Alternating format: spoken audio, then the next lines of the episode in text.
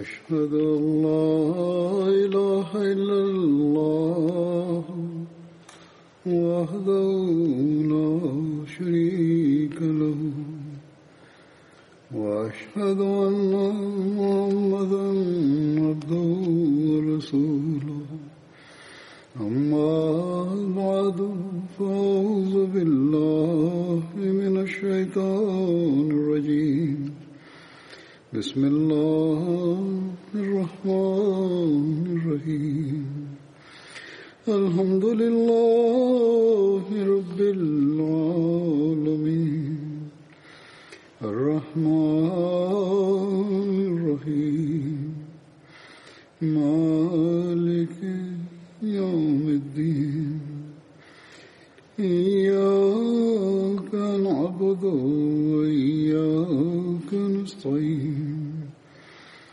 اهدنا الصراط المستقيم صراط الذين أنعمت عليهم غير المغضوب عليهم ولا الضالين hazrat amirulmuminin mwenyezi mungu awe msaidizi wake anasema kumbukumbu za hazrat saad zilikuwa zikitajwa hasad pamwe na mtume salallahu wasallam alishiriki katika vita vya badar uhud handaki hudaibia khaibar ushindi wa makka na vita vyote vingine alikuwa mmoja wa masahaba wa mtume salallahu alaihi wasallam waliokuwa wataalamu wa urushaji wa mishale.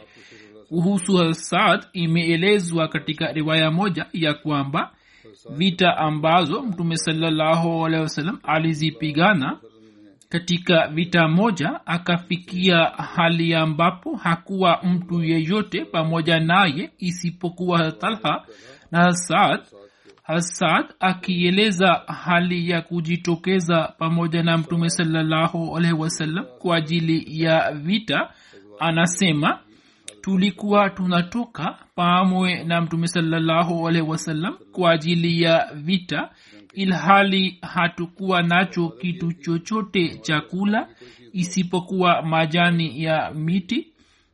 Tulikuwa na hali mbaya kiasi hiki ya kwamba kila mmoja wetu choo chake kilikuwa kama kinavyokuwa kinyesi cha ngamia au kama yanavyokuwa mavi ya mbuzi yani kavu yasiyo na ulaini wowote.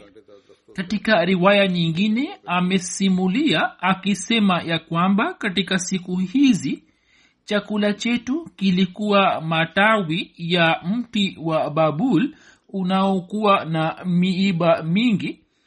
Hasad alikuwa mtu wa kwanza aliyemwaga dhamu katika njia ya allah na ndiye mtu wa kwanza aliyerusha mshale katika njia ya mwenyezi mungu. Na tukio hilo likatokea katika vita vya harat ubaida bin haris.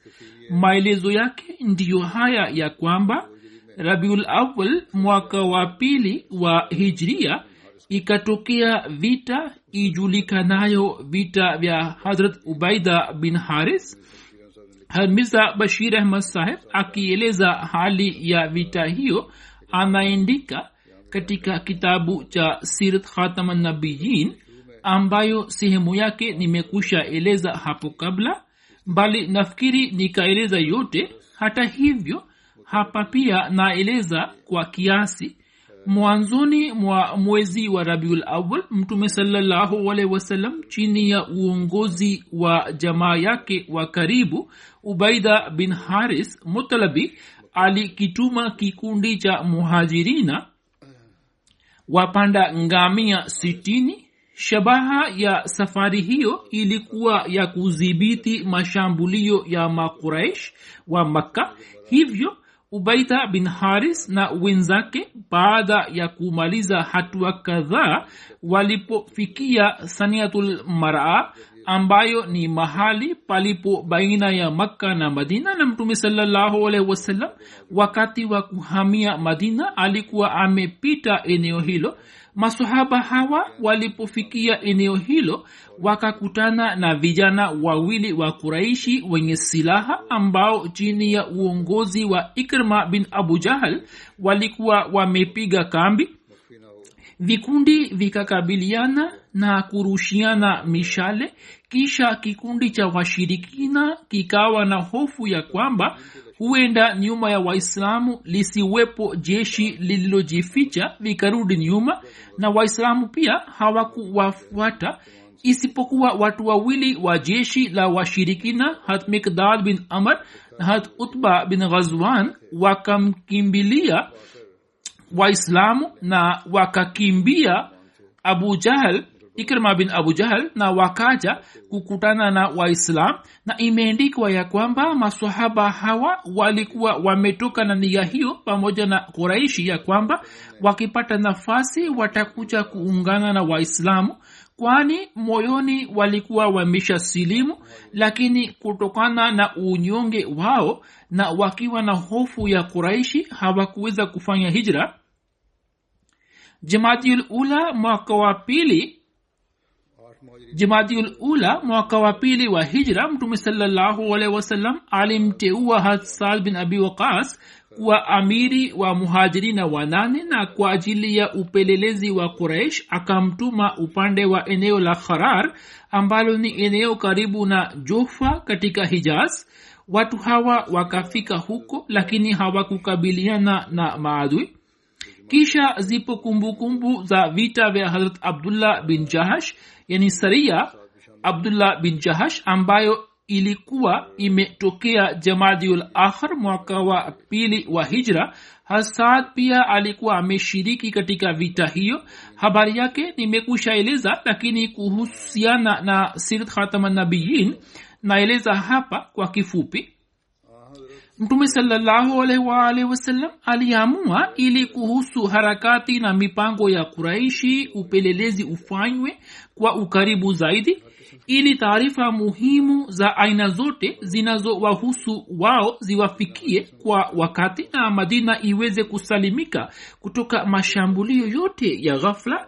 Hivyo kwa shabaha hiyo mtume salallahu alaihi wasallam akaandaa kikundi cha muhajirina wanane na kutokana na hikma fulani akawajumuisha katika kikundi hicho watu waliotokana na makabila mbalimbali mbali ya quraish ili jukumu la kukusanya taarifa za mipango ya quraish liwe rahisi na akamteua binamu yake hat abdullah bin jahash kuwa amiri wa kikundi hicho mtume salallahu wasallam wakati wa kukisindikiza kikundi hicho hakumwambia amiri wake ya kwamba mnatumwa wapi na shabaha ya safari yenu ni nini bali wakati wa kuondoka kwao akamkabizi mkononi barua moja iliyokuwa imefungwa na akasema kwamba humu kuna maagizo kwa ajili yenu. Mkimaliza safari ya siku mbili kutoka madina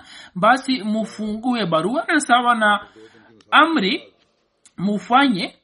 Na masahaba hawa walipomaliza safari ya siku mbili wakafungua barua ya mtume sawasalam iliyokuwa na maneno yafuatayo. Nendeni katika bonde la nakhla lililo katikati ya makka na taif na mkifika huko kusanyeni taarifa za kuraishi kisha tujuluisheni pia chini ya barua alikuwa ameandika agizo hili ya kwamba baada ya kujua shabaha ya safari mmoja wenu akipata wasiwasi na akipenda kurejea basi aruhusiwe kurudi nyuma. Abdullah akawapatia wenzake agizo hilo na wote kwa pamoja wakasema ya kwamba kwa furaha zote tuko tayari kwa ajili ya huduma hii. Na hakuna yeyote atakayerudi nyuma. Kisha kundi hilo likaelekea nakhla njiani ngamya wa saad bin abi waqas na utba bin ghazwan akapotea nao katika juhudi ya kumtafuta ngamya huyo wakatengana na wenzao na pamoja na kumtafuta sana wakashindwa kumpata sasa watu hawa waliokuwa wanane wakawa sita nao wakaendelea kutembea. Kuhusiana na habari hiyo hamid bashir ahmad sahib amemzungumzia mwanazuuni mmoja bwana margolis ambaye kwa mujibu wa riwaya zake amejaribu kuwashutumu hasad bin abi waqas na mwenzake akiandika ya kwamba saad bin abi waqas na utba walikuwa wamemwacha ngamia wao kwa maksudi na kwa sababu ya uzuru huo walikuwa wamebaki nyuma.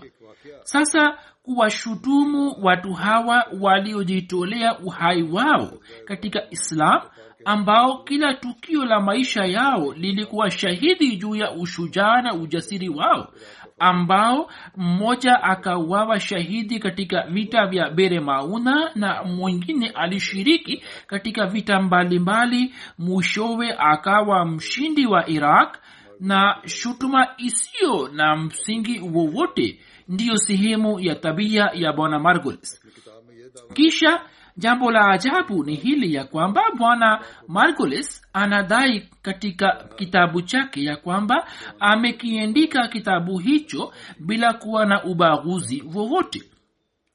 Kwa vyovyote vile jumuiya hii ndogo ya waislam ikafikia nakhla na ikaanza kufanya shughuli zake na kukusanya taarifa na baadhi yao kwa ajili ya kuitunza siri hiyo wakanyoa nywele zao ili wapita njia wawachukulie kama wamekuja kwa ajili ya kufanya umra na wasipate mashaka yoyote. Lakini muda mwingi ulikuwa haukupita ndipo ghafla kundi la quraish likaaja kule ambalo lilikuwa likitoka taif na kuelekea makka. Vikundi vyote viwili vikakabiliana na ikatokea hali fulani waislamu ambao walikuwa hawataki kuwashambulia na hiyo ndiyo iliyokuwa amri ya mtume salllahu alehi wasallam lakini kutokana na hali jinsi ilivyotokea wakalazimika kuamua kwamba waushambulie msafara na wawateke nyara au wawaue. Hivyo kwa jina la allah wakawashambulia na kutokana na shambulio hilo mtu mmoja akauawa na wawili wakatekwa. Lakini kwa bahati mbaya mtu wa nne akawakimbia na waislamu hawakuweza kumkamata na hivyo mpango wao haukufanikiwa ipasavyo. Baadaye waislamu wakateka mali ya msafara na wakichukua watumwa na mali ya mateka kwa haraka haraka wakarudi madina. Mtume sawasalam alipopata taarifa ya shambulio hilo la masahaba akakasirika mno na akasema ma amartukum biqitalin fi shahri haram yani sikuwaruhusuni kupigana katika mwezi mtakatifu na akakataa kupokea ngawira huko makuraishi wakapiga kelele kwamba waislamu wamevunja heshima ya mwezi mtukufu na mtu aliyekuwa ameuawa alikuwa amr bin hazrmi ambaye alikuwa kiongozi wao katika muda huo makafiri ili waweze kuwakomboa wale waliokuwa wametekwa na waislamu wakafika madina. Lakini kwa kuwa harat saad bin abi waqas harat utba bin ghazwan raziallahu anhuma walikuwa bado hawajarejea. Na mtume waalihi wasallam alikuwa na wasiwasi kuhusu masahaba hawa kwamba ikiwa wakikamatwa na kuraish basi kuraishi hawatawaacha salama. Hivyo mtume salallahu alehi wasallam akakataa kuwarudisha watumwa wao hadi masahaba wake warudi na akasema kwamba watu wangu watakapofika madina kwa amani na usalama ndipo nitawaacheni watu wenu. Hivyo walipofika salama mtume salallahu alehi wasallam akawaacha watumwa hawa lakini mmoja wa watumwa hawa kutokana na athari njema na kutokana na hulka za mtume salallahu alehi waalehi wasallam yeye akasilimu na kisha katika tukio la bere mauna akawawa shahidi. Hamiza bashir saheb akieleza hali iliyojitokeza kabla ya vita vya badar ameandika katika kitabu cha sera ya khatamanabayin anasema mtume wasallam kwa kasi sana akaanza kuelekea badr. Alipofika karibu na badar kutokana na wazo fulani ambalo halikuelezwa katika riwaya.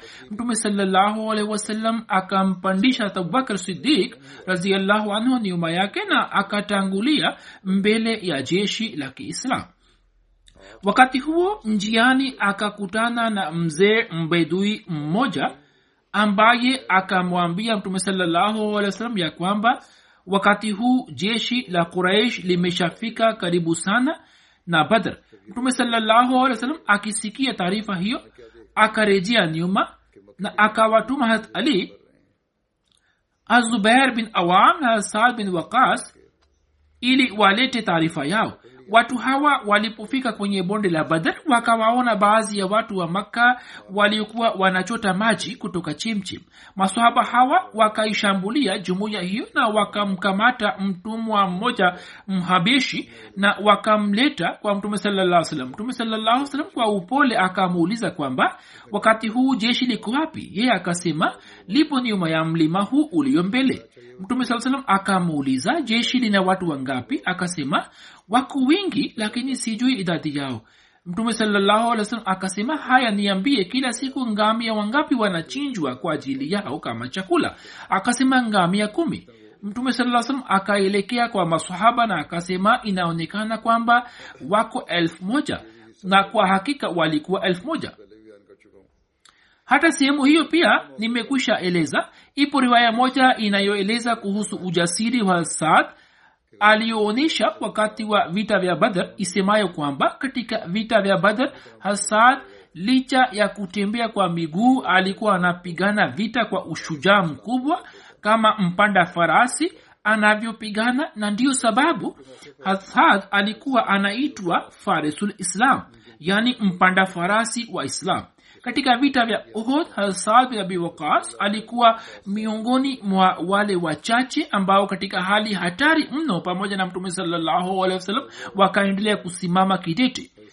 Wakati wa vita vya uhud ndugu ya hasad bin abi waqas aitwaye utba bin abi waqas alikuwa ameshiriki kwa niaba ya washirikina naye alikuwa amemshambulia mtume saa salam hakhrimsi wa inne rahimullahu taala alikuwa amelieleza tukio hilo katika hutuba yake akisema kwamba utba alikuwa mtu yule mwenye bahati mbaya ambaye alimvamia mtume sawasalam na kutokana na shambulio hilo meno mawili ya chini ya mtume sawasalam yalikuwa yamevunjika na alikuwa amejeruhi kinywa cha mtume sawasalam ndugu yake utba hasad bin abi waqas alikuwa anapigana vita kutoka kwa waislam. Yeye alipopata taarifa ya kitendo hicho cha utba kwa sababu ya jazba ya kulipiza kisasi kifua chake kikachemka yeye akasema anasema jinsi nilivyotamani la kumua ndugu yangu. Sikutamani kuhusu kitu kingine chochote.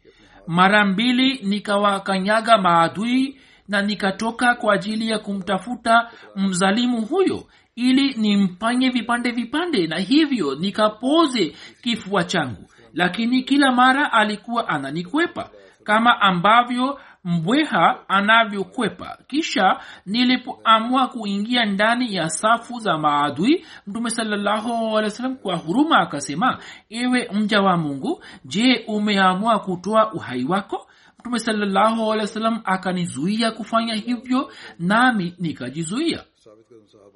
Wakati wa vita vya ohod masahaba wachache ndio waliobaki pamoja na mtume saa salam hatmira bashir ahmad saheb akimzungumzia saad bin abi waqas anaandika hivi. Mtume wasallam mwenyewe alikuwa anamkabidhi hasad bin abi waqas mishale. Na hasad alikuwa anawarushia maadui mishale hiyo kwa kasi sana safari moja mtume saa salam akasema kwa saad wazazi wangu wajitolee kwako. Endelea kurusha mishale bila kukosa. Saad hadi umri wake wa mwisho alikuwa anayaeleza maneno hayo kwa kujivunia sana. Riwaya moja inasema hasad bin abi wakas anasimulia ya kwamba siku ya ohod mtume sallahualwasalam alitoa mishale kutoka podo lake na akasambaza kwa ajili yangu na akasema rusha mishale wazazi wangu wajitolee kwako. Hat ali anaeleza ya kwamba sikumsikia mtume sallahualwasalam akimwombea mtu yeyote dua hiyo kwamba wazazi wangu wajitolee kwako isipokuwa kuhusu saad bin abi wakas mtume sallahualwasalam siku ya ohod alikuwa amemwambia hasad ya kwamba wazazi wangu wajitolee kwako endelea kurusha mishale. Ewe kijana mwenye nguvu endelea kurusha mishale. Huzur anasema hapo kuna nukuu lisemalo kwamba katika historia pamoja na jina la hasad jina la zubair bin awam pia limetajwa ambaye mtume salallahu alehi wa sallam alikuwa amemwombea akisema kuwa fidhaka abi wa ummi yani wazazi wangu wajitolee kwako. Hiyo ni hadisi ya bukhari. Hasad akieleza tukio la vita vya ohod anasema siku ya ohod mtume salallahu aliwajumuisha wazazi wake. Naye akasema kuwa alikuwepo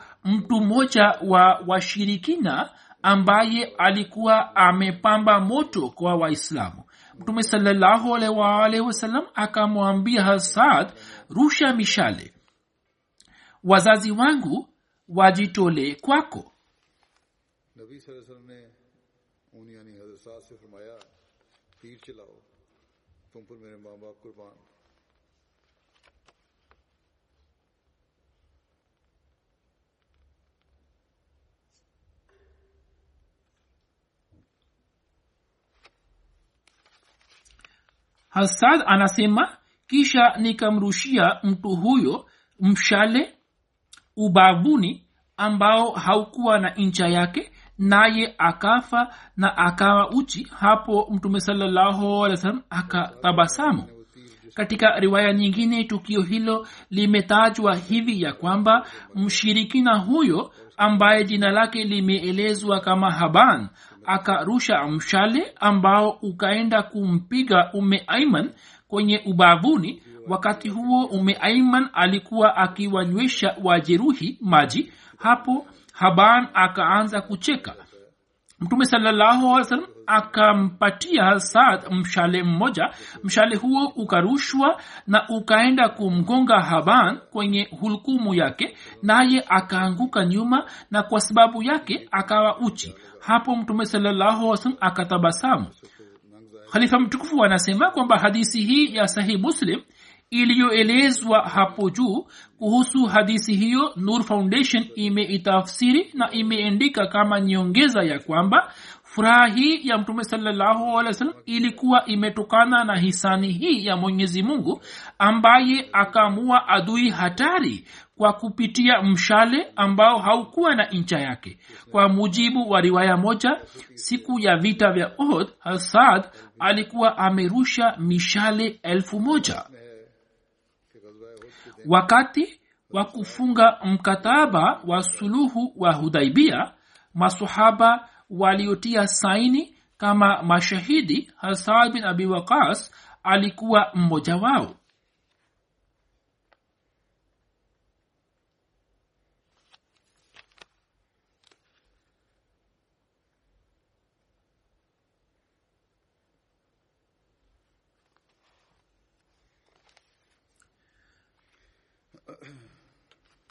wakati wa mkataba wa hudaibia masahaba waliotia saini hasad bin abi waqas alikuwa sahaba mmoja wao. Siku ya ushindi wa makka hasad bin abi waqas alikuwa ameshika bendera moja kati ya mabendera matatu ya muhajirina. Wakati wa hijatulwida hasad aliugua. Hasad akieleza habari hiyo ya kuugua kwake anasema mimi niliugua mjini makka hadi nikafikia karibu na mauti. Mtume sallahualwasalam akaja kunijulia hali nikasema ewe mtume wa mungu nina mali nyingi na mrisi wangu ni binti yangu mmoja tu. Sasa je nitoe sehemu mbili za mali yangu kama sadaka? Mtume sallahualwasalam akasema hapana nikasema kisha je nitoe nusu ya mali kama sadaka? Mtume akasema hapana.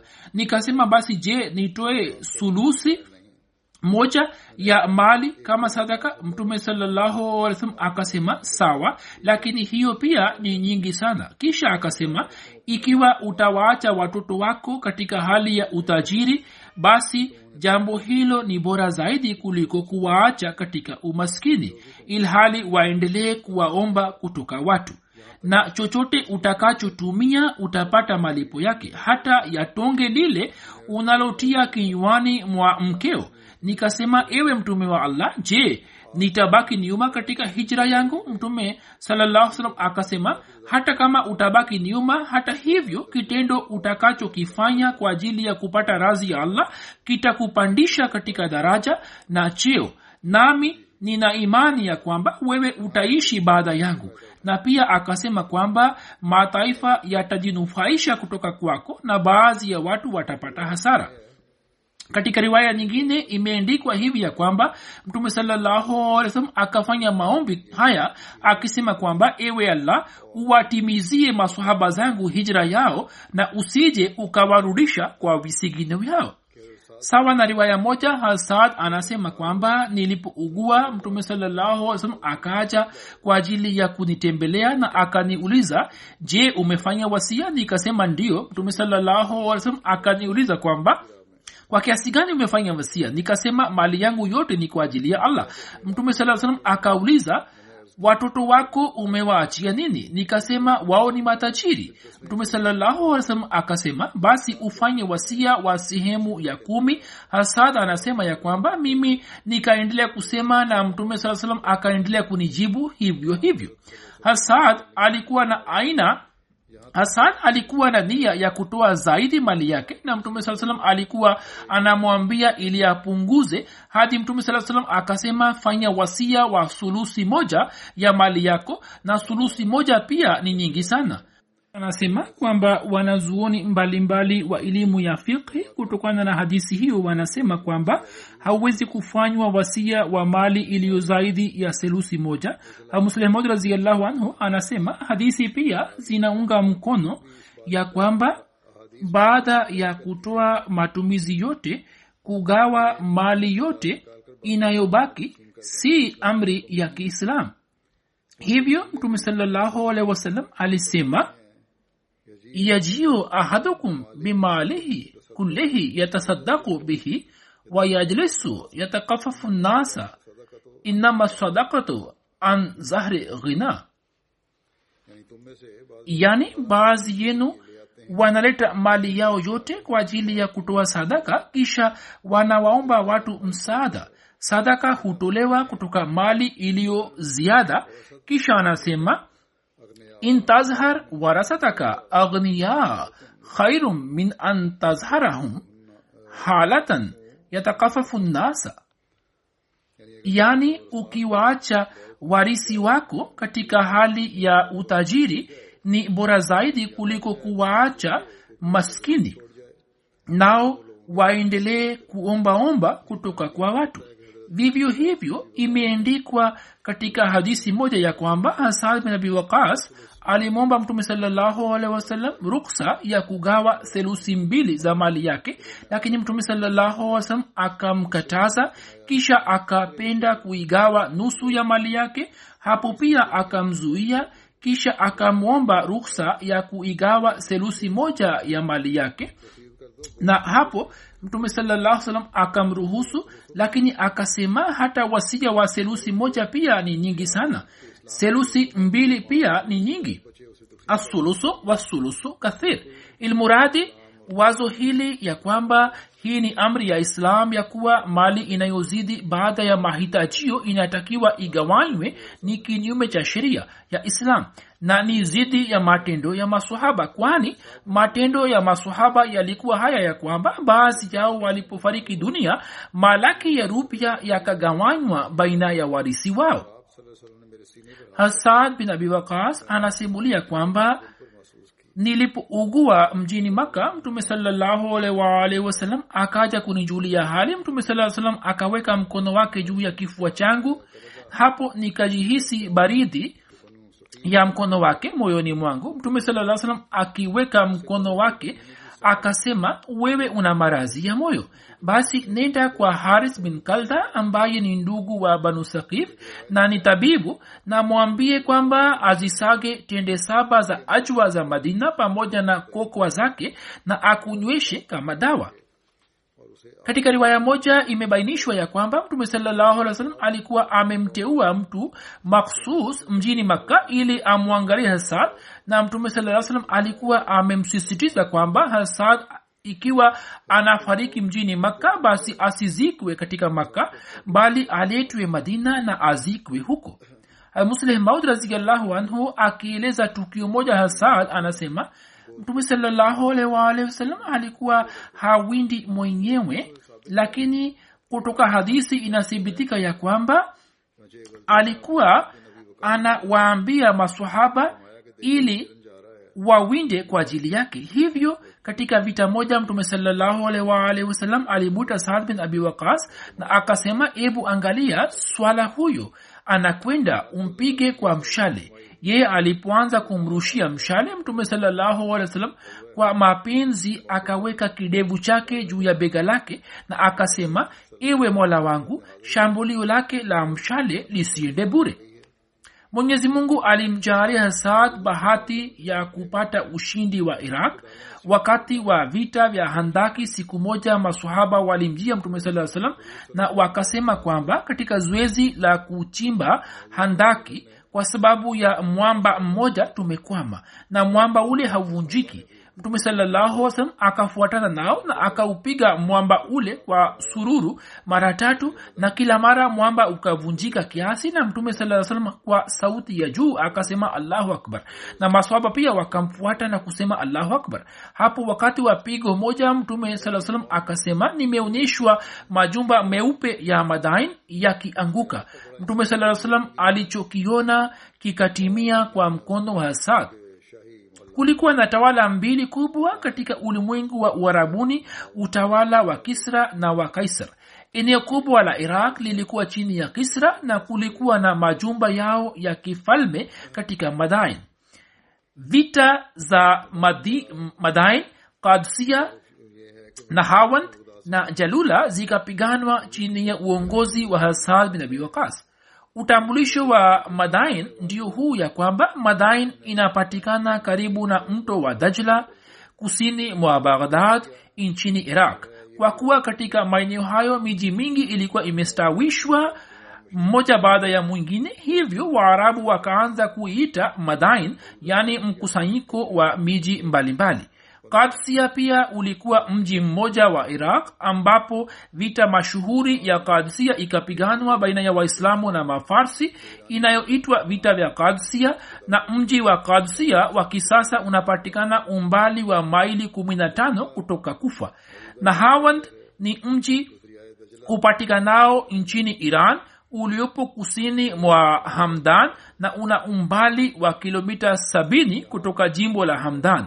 Jalula ni mji wa iraq unaopatikana ufukweni wa mto wa dajla. Hapo vita ikapiganwa katika waislamu na mafarsi na mji huo unajulikana kwa jina la jalula kwani mji huo ulikuwa umejaa kwa maiti za wairani.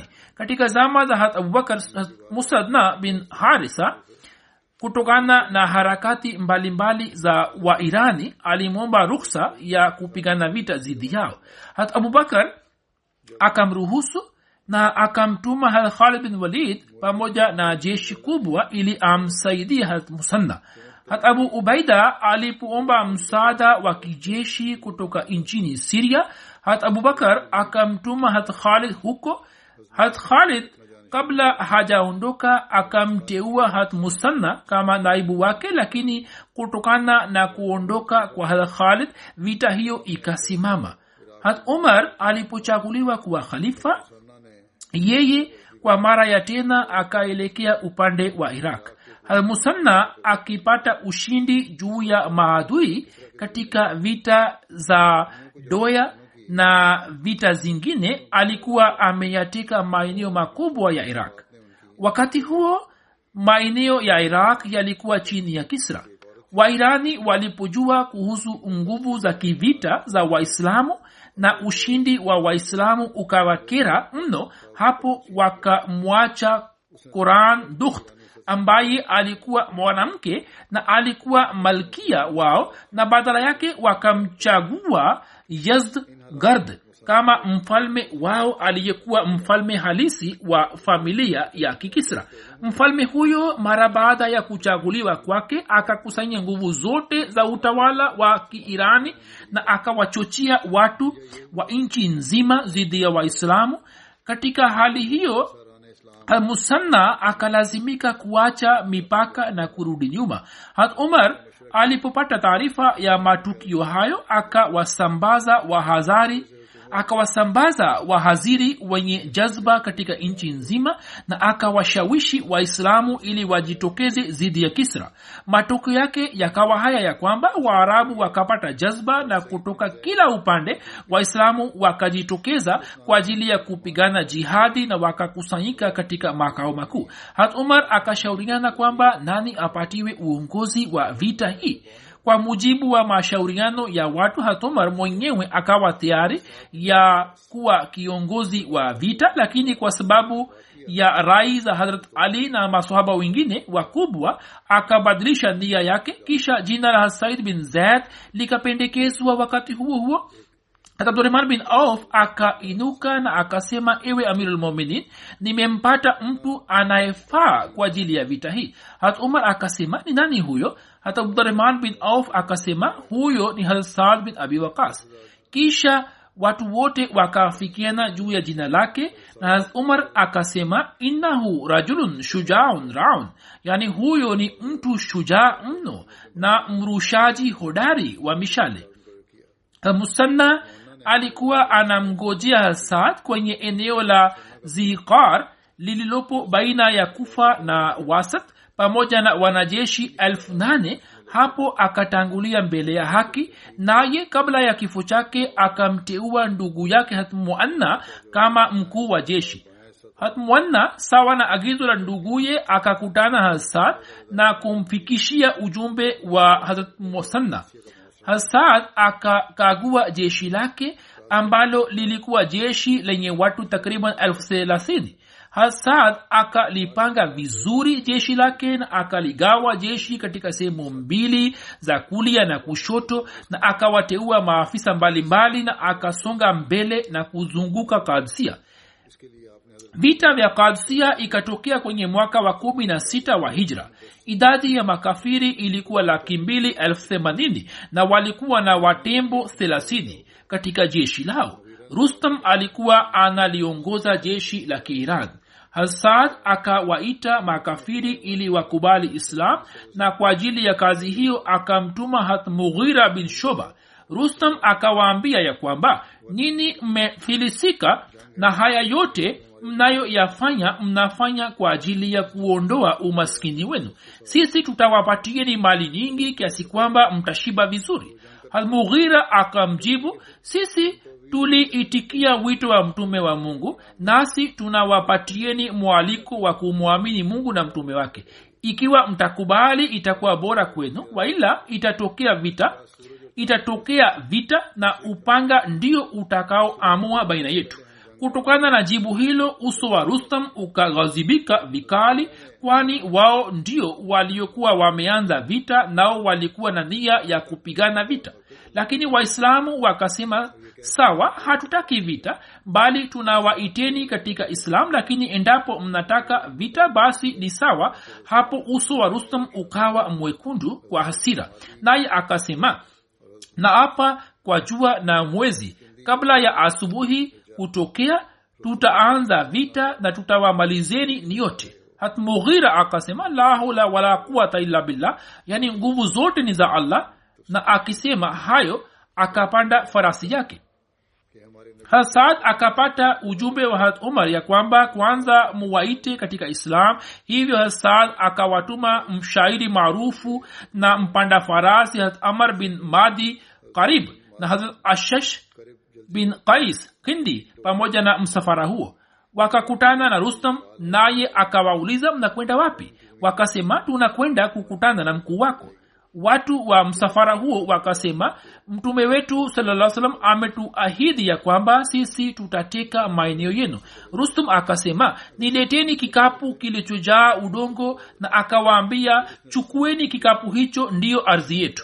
Hat amar bin madi karib akanyanyuka haraka na akakichukua kile kikapu na akatoka nje akisema kuwa hiyo ni ishara ya ushindi wetu na ardhi yao tutaiteka kisha wakafikia jumba la mkuu wa iran na wakampatia mwito wa kukubali islam. Mfalme akawakasirikia mno na akasema ondokeni kutoka jumba langu. Ikiwa nyini musingekuwa wajumbe ningewaueni kisha akamrushia kisha akamwamrisha rustam kwamba awazibu vikali siku ya alhamisi baada ya azuhuri vita ikaanza hasad akasema allahu akbar kwa mara tatu na aliposema kwa mara nne vita ikaanza. Hasad alikuwa anaumwa na katika uwanja wa vita akikaa katika sehemu ya juu ya jumba la uzib alikuwa akiwaongoza wanajeshi wake muslim maud raziallahu anhu pia ameeleza tukio hilo. Huzur anasema katika zama za umar baada ya kuteuliwa kwa yazdgard aliyekuwa mjukuu wa khusro parvez kuwa mfalme nchini iraq maandalizi makubwa ya kivita yalipoanza kufanywa dhidi ya waislamu harat umar kwa lengo la kupigana nao akamtuma akatuma jeshi moja chini ya uongozi wa sad hasad akalichagua eneo la kadsia kwa ajili ya vita na akamtumia hat umar ramani yake. Hat umar akalipenda eneo hilo lakini akamwindikia ya kwamba kabla hamjapigana vita na mkuu wa iran ni wajibu wenu wa kumtumia mkuu wa iran ujumbe wenu ambao umpatie mwito wa kukubali islam. Hivyo akifuata amri hiyo akautuma ujumbe mmoja kwa ajili ya kukutana na yazdgard watu hawa walifika kwenye jumba la mkuu wa iran. Mkuu wa iran akamwambia mkalemani wake ili waulize kwamba wamekuja kufanya nini. Mkalemani alipowauliza kiongozi wa msafara hasnuman bin makran akainuka naye akieleza habari ya ujio wa mtume akasema mtume wetu ametuamrisha ya kwamba tuisambaze islam na tuwaite watu wote wa dunia ili wakubali dini iliyo haki. Sawan amri hiyo tumekuja nasi tunakupa mwito wa kuingia katika islam. Yazdgard akakasirika sana na akasema nyinyi ni watu wa maporini na mnakula mzoga kama njaa yenu imewalazimisheni kutushambulia basi niko tayari ya kuwapatieni vitu vya kula ili muishi kwa amani na nitawapatieni mavazi ya kuvaa. Nini muichukue vitu hivyo na rudini na acheni mipaka yenu na niacheni nifanye kama ninavyopenda kuyateka maeneo haya. Niyateke. Kwa nini mnataka kupoteza nafsi zenu na kujiua katika vita hii yeye alipomaliza kusema yote hatmughira bin zarara akanyanyuka na akasema yote usemayo ni sahihi. Kwa kweli tulikuwa watu wa maporini na tulikuwa tukila mzoga hata tulikuwa tukila manyoka nge wajusi na nzige. Lakini mwenyezi mungu akatufanyia hisani na kwa ajili ya mwongozo wetu akatuma mtume nasi tukamwamini na tukafuata maagizo yake na matokeo yake ndiyo haya ya kwamba tumepata mabadiliko na maovu yote ya zamani yametuondoka. Sasa hatutaki sasa hatuko tayari kupokea tamaa yoyote kutoka kwako. Vita imeshaanza na sasa uwanja wa vita ndio utakaopatanisha baina yetu na tamaa ya vitu vya dunia haiwezi kutuzuia kuutekeleza wajibu wetu yazdgard kwa kulisikia kauli hiyo akashikwa na hasira kali akamwambia mtumishi wake kwamba nenda ukalete gunia moja la udongo na akamwita mkuu wa ujumbe wa kiislam ili asogee mbele na akasema kwa kuwa nini mmekataa kupokea wito wangu hivyo sasa hamtapata chochote isipokuwa gunia hili la udongo tu sahaba huyo kwa umakini mno akasonga mbele na akainama kichwa na akalibeba gunia lile la udongo juu ya mgongo wake kisha akageuka nyuma kwa kasi na akatoka nje ya jumba lake akisema kwamba kwa wenzake kwa sauti ya juu leo mfalme wa iran kwa mkono wake ametukabizi ardhi ya nchi yake. Kisha wakapanda mafarasi na wakaondoka kwa kasi mfalme aliposikia kauli yake akashtuka mno na akawaambia watu wa jumba lake kwamba kimbieni na rudisheni lile gunia la udongo kutoka kwao. Hiyo imekuwa bahati mbaya ya kwamba mimi kwa mkono wangu mwenyewe nimewapa udongo wa nchi yangu. Lakini hadi wakati ule masahaba walikuwa wamesha kwenda mbali. Lakini hivyo ndivyo itokavyo kama wasemavyo na katika miaka michache tu iran nzima ikaja chini ya waislamu mabadiliko hayo ya ajabu yasiyo na kifani yalitokeaje kwa waislamu? Yalitokea kwani mafundisho ya qurani yalikuwa yamewaletea mapinduzi makubwa katika tabia na kwenye hulka zao na yalikuwa yamewasimamisha kwenye daraja za juu za kihulka. Kisha kwa sababu yake wakawa wenye kuisambaza islam duniani na wakifuata mafundisho ya islamu wakawa wenye kuwafanya wengine kuwa waislamu wa kweli na hawakupata haiba ya nguvu yoyote. Zipo kumbukumbu zake nitakazozieleza katika hutuba ijayo. Huzur amesema kwamba leo pia nitasalisha sala ya baadhi ya jeneza ghaibu na jeneza la kwanza ni la bi bushra akram sahiba mke wa muhammad akram bajwa sahib nazir talimul quran wakfi arzi pakistan ambaye tarehe 25 machi 2020 akiwa na umri wa miaka 66 alifariki dunia. Inna lillahi wa inna ilaihi rajiun. Wakati ule kutokana na hali jeneza lake halikusalishwa marehemu alikuwa musi amewaacha nyuma yake watoto wawili wa kiume na binti mmoja. Bushra akram sahiba aliishi pamoja na muwewe nchini liberia kwa miaka kumi na mitano na akaitumikia kama sadrlajna taifa liberia.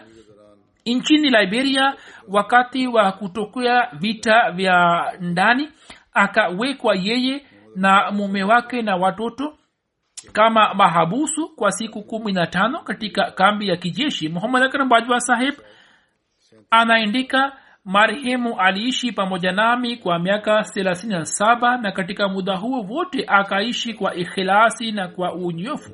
Hasa nilipoteuliwa kama mbashiri wa liberia huko kwa miaka ishirini na mitatu akanisaidia sana katika shughuli za tabligh na katika shughuli za malezi. Alikuwa ananisaidia katika kuwahudumia wageni na katika shughuli zingine za jamati akaitumikia jumuiya kama sadr lajna liberia marehemu. Katika muda wa miaka kumi na mitano wa kuishi liberia aliendelea kuugua na malaria na tyfoidi lakini hata hivyo pamoja na marazi hayo yote akaendelea kunisaidia marehemu akawalea vizuri watoto wake. Watoto wake wawili wanaendelea kuitumikia jamaati kwa fadhila na msaada wa mwenyezi mungu.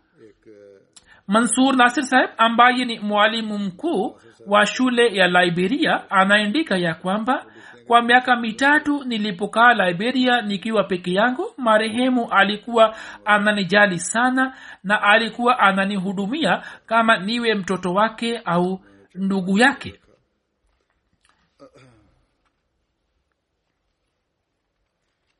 mwenyezi mungu awafanye watoto wake wawe warisi wa maumbi yake na waweze kuendeleza mema yake na mwenyezi mungu amghufirie na amrehemu.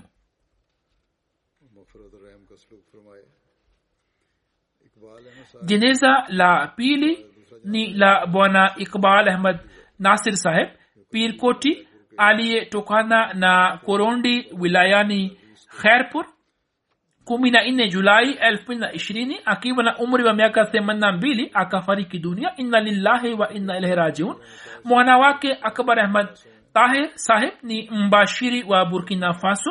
Naye anasema kwamba baba yangu alikuwa mwana wa mia nur muhammad sahib sahaba wa almasihi maud wassalam na alikuwa mjukuu wa mia imam din sahib na mpwa wa mia pir muhammad na hafiz muhammad ishaq ambao wote walikuwa masohaba wa sayidina ahmad alahsatu wassalam. Alikuwa anashiriki vizuri katika shughuli mbalimbali za jamaati akaitumikia jumuiya kama katibu wa fedha kwa muda mrefu na pia akawa zaim ansarullah. Alikuwa imamu salat na pia akaitumikia jamaati kama murabi atfal anasema kwamba nilipokuwa mtoto nikamwona baba yangu akiwa anatunza fedha katika kasanduku kadogo. Nilipomuuliza akaniambia kwamba naiweka fedha ya mchango pembeni kwenye sanduku ili kwa wakati niweze kulipa mchango wangu alikuwa anafanya mahubiri kwa shauku na kwa jazba sana na kwa kumpitia yeye watu wengi wakajiunga na jamaati. Alikuwa mwenye kufanya maombi mengi mwenye kuswali sala na sala ya tahajudi bila kukosa. Mwanawake alikuwa nchini burkina faso anasema mwaka 216 alikuja burkina faso na akaishi pamoja nasi katika muda huo mikutano na ijtimaa zilizofanyika huko nchini. Marehemu akashiriki kwa shauku kubwa na alikuwa anapiga takbira na alikuwa amefurahi sana. Amewaacha mke watoto watatu wa kiume na mabinti watatu. Amir na mbashiri mkuu wa burkina faso anaandika ya kwamba marehemu alipokuja burkina faso kwa kuwa alikuwa hajui lugha ya hapa ambayo ni kifaransa lakini hata hivyo kila mmoja alikuwa anaelewa lugha yake na alikuwa anaelewa lugha yake ya mapenzi na upendo naye alikuwa anakutana na watu kwa upendo mkubwa. Juu ya kifo chake wanajumuiya wa burkina faso wameeleza masikitiko na majonzi yao. Katibu wetu wa ishad aliweka picha yake kwenye mtandao na akasema kwamba marehemu nilikutana naye alipokuja burkina faso. Kwa kweli marehemu alikuwa mwanajumuiya imara na mwaminifu mkubwa. Mwenyezi mungu amghufirie na amrehemu na awajalie watoto wake wawe warisi wa maombi yake. Mwana wake ambaye ni mbashiri hakuweza kushiriki katika mazishi yake. Jeneza la tatu ni la bi ghulam fatuma sahiba mke wa muhammad ibrahim sahib wa mulia jata wilayani kotli azad kashmir kumi na nane julai elfu mbili na ishirini akiwa na umri wa miaka sabini na mbili baada ya kuugua kwa muda mrefu alifariki dunia. Inna lillahi wa inna ilahi rajiun mwaka 1944 baba yake alikuwa amejiunga na jumuiya ambaye jina lake lilikuwa nek muhammad maarufu kama kale khan. Na kabla ya kufanya baiati alikuwa ameiona ndoto ya kwamba amekwenda kumkutana na mzee mmoja. Anasema nilipomwona mzee huyo nikamkimbilia na nikamkumbatia mzee huyo akaniambia kale khan lini utakuja kwetu? Mimi nikasema nimekuja tayari.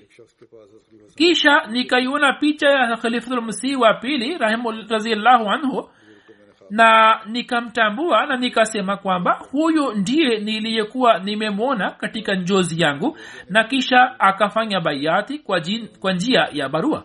Baada ya kufanya baiati yake mkewe pia akajiunga na jumuiya wote walikuwa wanajumuiya imara na kwa sababu ya wema na imani yao marehemu aliyefariki dunia mama huyo pia alikuwa mwema na mwenye kuswali sala tano na sala ya tahajudi. Alikuwa anasoma kurani tukufu bila kukosa. Watoto wake mara nyingi walimwona akiwa amesujudu mbele ya mwenyezi mungu huko analia machozi. Kwa ajili ya swala ya ijumaa pale walipokuwa wanaruhusiwa kwenda kuswali mama alikuwa anatoka mapema na saa moja kabla alikuwa anafika msikitini na alikuwa anapitisha muda wote katika swala za nafal na kwenye maombi. Alikuwa mama mwenye subira na ujasiri mume wake katika vita za 1965 na 1971 akatekwa mara mbili. Katika vita vya kwanza kwa muda mrefu hakupata taarifa yoyote ya mumewe kwamba yuko wapi na akachukuliwa kama shahidi na sala yake ya jeneza pia ikasalishwa kwa ghaibu. Lakini hata hivyo mama huyo akaendelea na yakini kwamba mume wake yuko hai na siku moja atarejea. Kisha mwenyezi mungu akamjalia na mumewe akarejea. Marehemu amewaacha nyuma yake mume wake bwana ibrahim saheb na watoto wanne wa kiume na mabinti wawili watoto zake watatu wametoa maisha yao wakfu na muhammad javed saheb anaendelea kuitumikia jumuiya nchini zambia kama mbashiri. Hakuweza kwenda pakistan na kushiriki katika mazishi ya mamake. Mungu amghofirie na amrehemu na awajalie watoto wake kuendeleza mema yake. Jeneza linalofuata ni la muhammad ahmad anwar saheb wa hyderabadi ambaye 22 mei akiwa na umri wa miaka 94 alifariki dunia. Inna lillahi wa inna ilahi rajiun. Katika familia yake jumuiya ilipatikana kwa kumpitia babu yake shekh daud ahmad saheb baba yao aliwatuma watoto wake muhammad ahmad saheb anwar na majid ahmad saheb kadian kwa ajili ya masomo. Marehemu alipata bahati ya kutoa azana akiwa amesimama juu ya minaratulmasih muhammad ahmad saheb alikaa pamoja na khalifatulmasih wa pili na baada ya uhuru kutokea baina ya pakistan na india pamwe na khalifatulmasih wa pili akaja rabwa kisha akafanya kazi ya uderewa kwa khalifatulmasih wa tatu. Na pia akamaliza masomo yake na akapata diploma katika physical education kisha akafanya ma katika masomo ya kiurdu na islamiyat. Kisha kwa muda mrefu akaendelea kusomesha katika talimul islam college. Kuanzia sabini na tatu hadi sabini na sita alikaa nchini gambia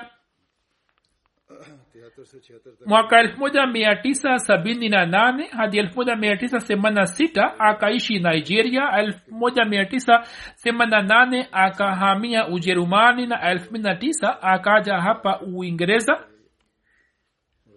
Marehemu alikuwa na watoto wanne na mabinti wawili wote wana familia zao. Aliwahi kuwa sadr kaza board ujerumani.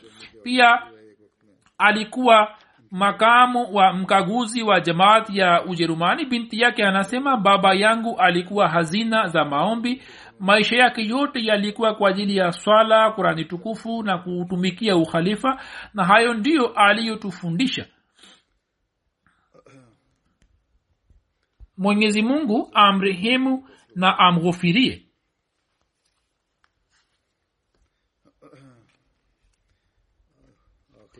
jeneza la mwisho ni la bwana salim hassan aljabi saheb wa siria ambaye juni thelathini akiwa na umri wa miaka tisini na mbili alifariki dunia. Inna lillahi wa inna ilahi rajiun binti yake lubna aljabi sahiba na mjukuu wake hiba aljabi ambaye ni mke wa dr. Bilal tahir anaishi hapa uingereza. Yeye anasema ya kwamba salim jabi saheb alizaliwa desemba 1928 katika maeneo ya jirani ya dimashk akiwa na umri wa miaka kumi na nane jabi saheb alipata habari ya jumuiya kwa kumpitia mkulima mmoja mwanajumuiya bwana abu zahab saheb hapo jabi saheb akafanya istikhara na katika ndoto yake akamwona almasihe maud alahsatu wassalam na akafanya baiati yake katika ndoto.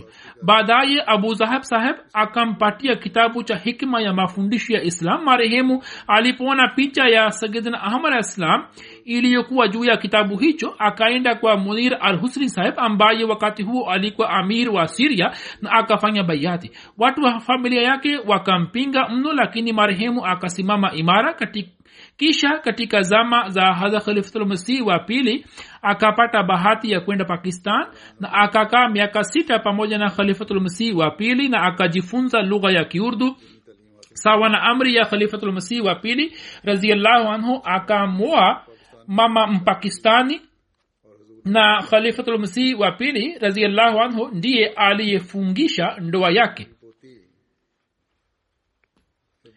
mjukuu wa marehemu anasema babu yetu alikuwa anatunasihi na alikuwa anatupatia muda kwa ajili ya malezi yetu.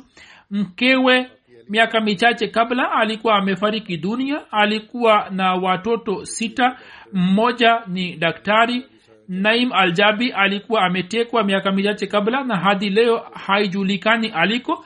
Wasim aljabi saheb ni mwanajumuiya wa poland ambaye ni baba wa hiba aljabi watoto wawili wa kiume na mabinti wawili wanaishi siria hiba jabi anafanya kazi ya jamaati hapa hasa katika kazi ya tafsiri yuko vizuri. Mume wake pia anafanya kazi ya tafsiri na yeye anamsaidia mumewe. Mungu awaongeze katika ikhilasi na kwenye elimu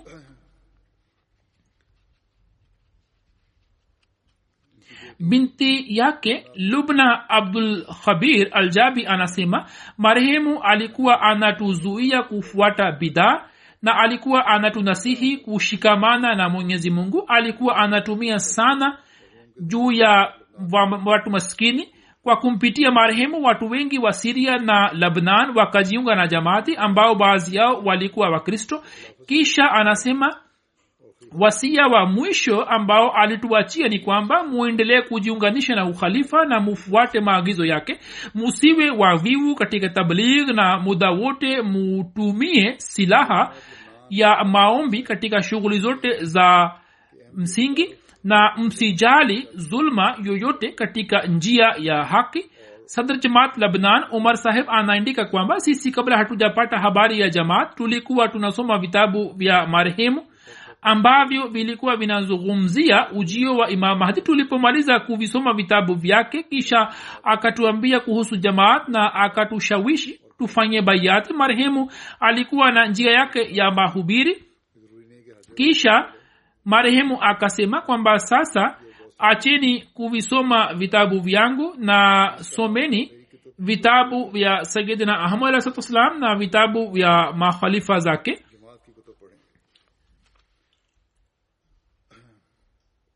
sadr sahib anasema kwamba sisi tulio wanajumuiya wa mwanzoni wa labnan tulifanya bayati kwa kumpitia marehemu nasi tuna enzi hisani yake na tunamshukuru na tunamwombea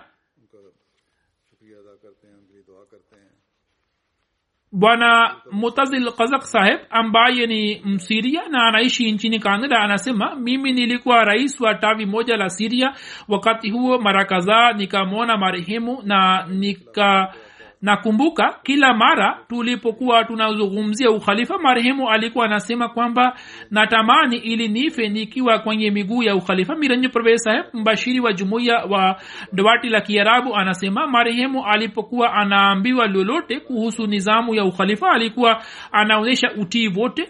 Elfu mbili na kumi na moja marehemu alikuja kushiriki katika jalsa sala na uingereza na alikuwa anasema kwamba natamani kwamba nife hapa nikiwa karibu na ukhalifa.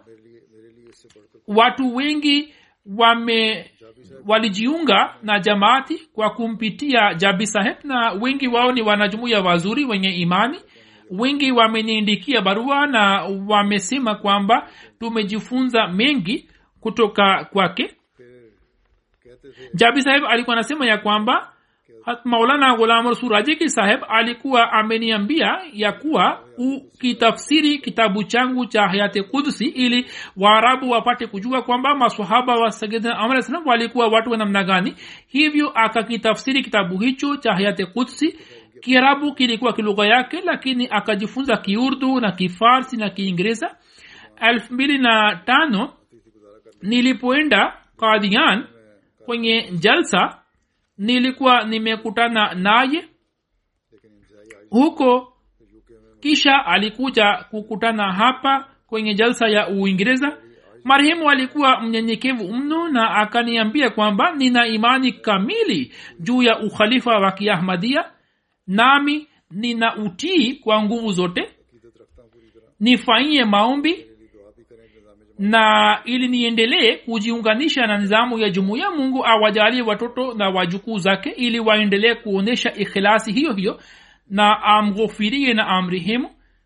Sasa baada ya sala ya ijumaa kama nisemavyo au labda nilikuwa sikusema lakini baada ya sala ya ijumaa nitasalisha sala ya jendeza zao